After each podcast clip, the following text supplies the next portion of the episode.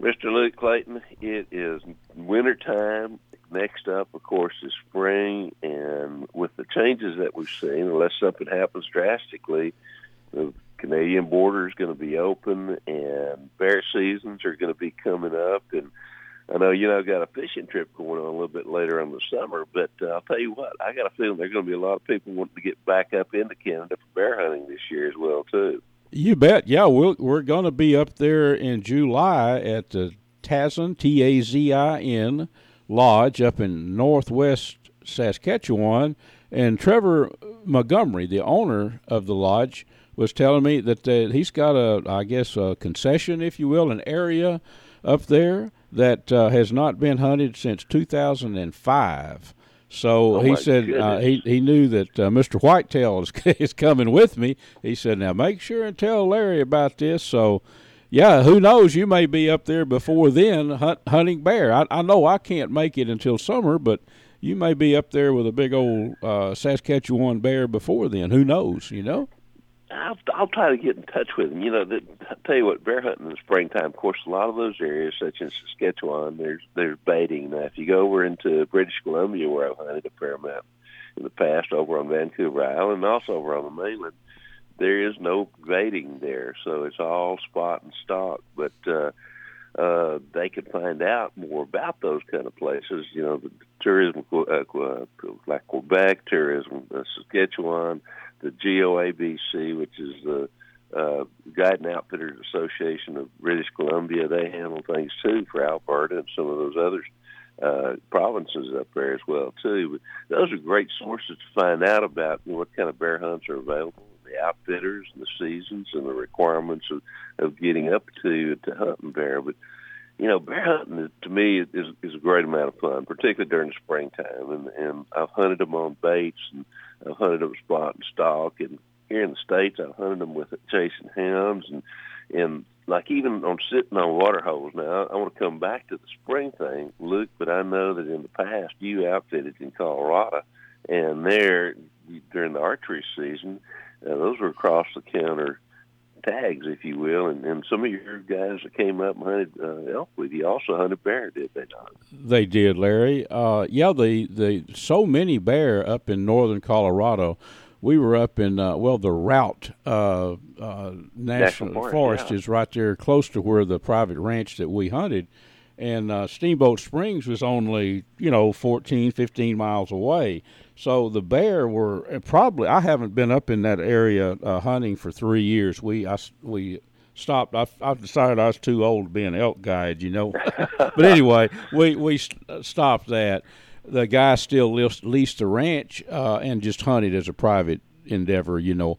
But um, yeah, the bear. Uh, a lot of the elk. The the big focus was always the elk. But mo- a lot of the guys decided they wanted to go and you just go to the Department of uh, Resources there and uh, and buy. An, uh, I think it, a couple of hundred dollars or something like that Right, at the right. time. Uh, uh, like a, uh nuisance bear. They they needed to thin the bear. And uh, bear hunting in the fall was was really really way way easier than, than, than elk hunting. You know, just like you'd mentioned, Larry, said on a water hole. Um, these were really stock tanks. We could call them. They were also Right, right. elk wallows and, and bear swimming pools is what they were. That's exactly right. But but you take uh, early September during the archery elk season up there.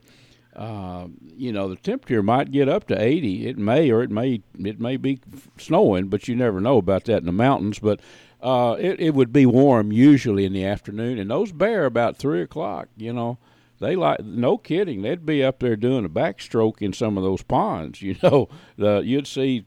I mean, it was very regular. So if a guy killed his elk, or if he just decided he wanted a bear, go in, buy him a bear tag, and just set on that pond in uh, during the warm part of the afternoon, and chances are real good that they would have a, a close in bow shot, even you know, at a at a bear, black bear. Yeah, Yeah, you're exactly right. Those bear come to water pretty much every day. That, that, and a- again, we're talking about fall bear particularly, but even spring bear some Mhm. uh, in in the western states is those little back country water holes.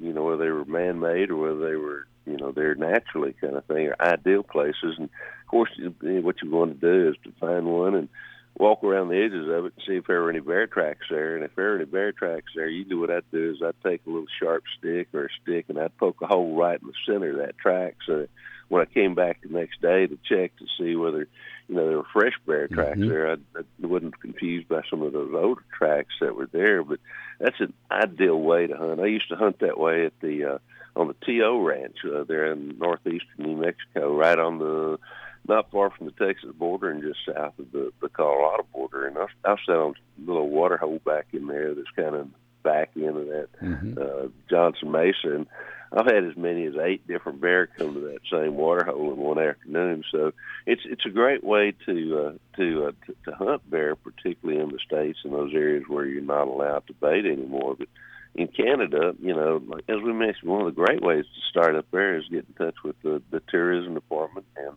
they they've got a listing almost always, or the Guide and Outfitters Association, and they've always got a listing of who all the people are that that are registered guides and outfitters, along with some of their information. And it's it's uh, you know you go to the website, but you know to me going to the website and all those kind of things is great. But then I always want to talk to somebody or talk to somebody that's hunting in those areas that. uh that they've been before, and I know you've kind of done some of that with with the fishing in uh, well, I've been up there to fish a little bit during bear season, but I was always there. Primary reason to uh, to go up there is because of bear.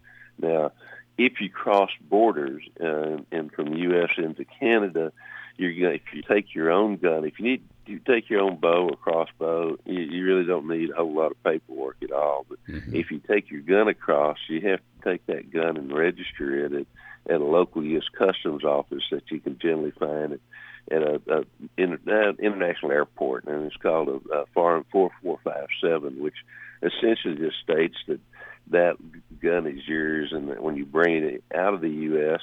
and bring it back in, that it, it is actually your gun. So, you know, it's just it takes a little paperwork, but uh, and then two, if you drive, you know, that's one thing. If you fly, there, there's a company that I've worked with over the years, a bunch based out of San Antonio called Travel with Guns, or uh, uh, and you can Google that that travel with guns travel agents agency, and those folks need to know the rules and the regulations not only of, of uh, the firearms carrying firearms across international borders, but they're the absolute best I've ever dealt with as far as booking plane tickets. But uh, spring bear can come; it does come to an absolutely perfect time, and it, it can be so much fun to hunt. Even if if you're hitting on a bear bait mosquitoes might be around for a little bit, but uh, I'll tell you what, when you sit there and you, you, you don't hardly hear the bear come in and you look up, my gosh, here's a big old bear. Yeah. yeah. And, uh, it, it, it can be pretty exciting.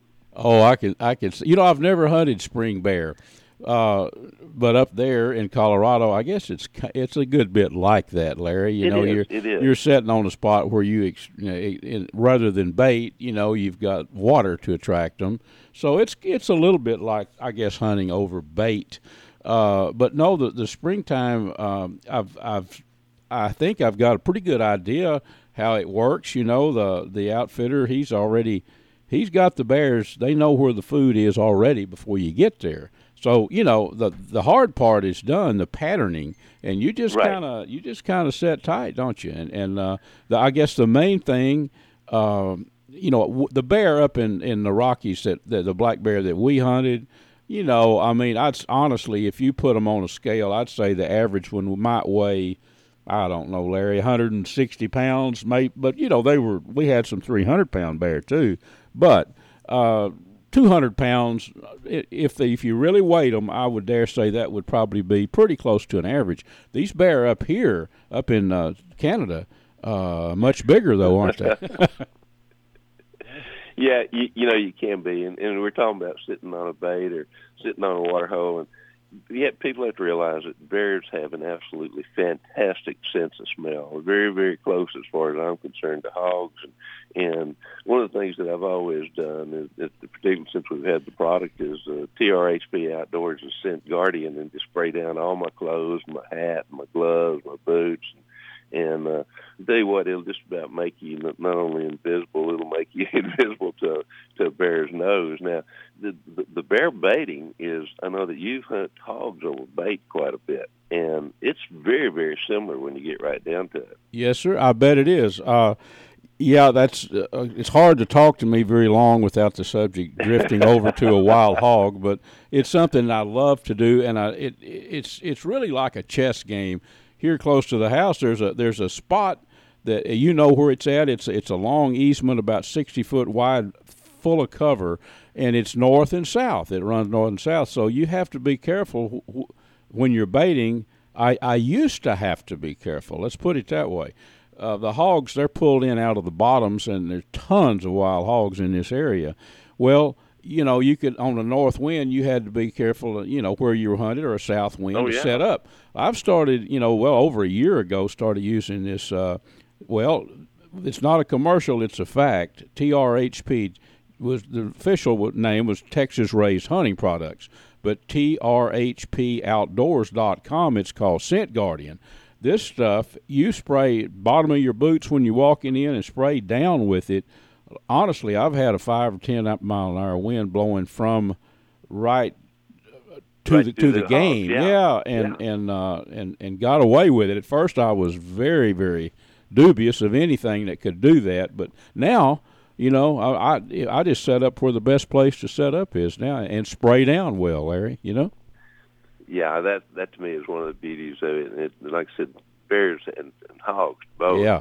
Particularly pressured hogs. I'll tell you what, you talk about having a sense of smell you that bet. puts a white-tailed deer or any other animal to shame. That's truly it. But again, if somebody's ever hunted bear, I know that they love to hunt wild hogs, and if they hunted wild hogs, I'll tell you what, I know that you truly enjoy Oh. hunting those bear up there in the springtime. You you haven't you have experienced kind of what it's like there in the fall, but uh, and two, most of those bear, particularly across the country, are black. Now they're Mhm. color phased bears of all different colors, and and uh, you find those primarily throughout some of the western states. And I got a feeling, I know that there's some huge chocolate colored and odd colored bears up there in in uh, Saskatchewan, and I, and I cannot wait to get up there. I'm not sure I'm gonna be able to do it this year, but when we go up there on the fishing trip in July, much of my conversation with the outfitter is going to be about black bear for the spring of 2023. Yes, sir. I, Uh, I, it, I know there's some monster bear, and I've taken some really big bear, and, and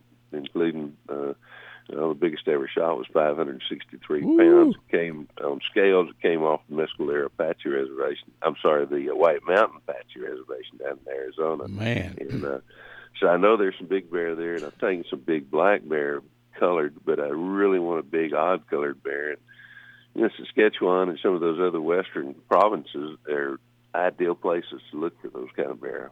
Well, I tell you that uh, Mr. Trevor Montgomery there. Anyone interested in hunting this? It, he's just opened this up. Uh, it's, it's it's it's not been hunted yet, but I'm I'm fired up. I think you will be too. Uh, T A Z I N Lake dot com Taz, Tazin Lake Lodge. You can Google that and uh, get a hold of Trevor and, and talk to him. Uh, but that's that's an opportunity that I'm aware of. That's uh, well, it's been a long time since 2005, Larry. You know, It And has. it's a lot of mature bears. Well, buddy, I tell you what, I'm I'm looking forward to our next visit with all of our friends here on on Sporting Classics. Uh, I enjoy doing this with you. We've been doing it a while now, and uh, gosh, there's there's no end to topics, uh, hunting and fishing that we can discuss with our folks and our friends. Right? You're exactly right. If somebody'd like to hear us talk about something in particular, they can just get in touch with Sporting Classics Daily and leave a comment, and it'll get to us, and we'll do our best to to to, to cover the topics that they're interested in.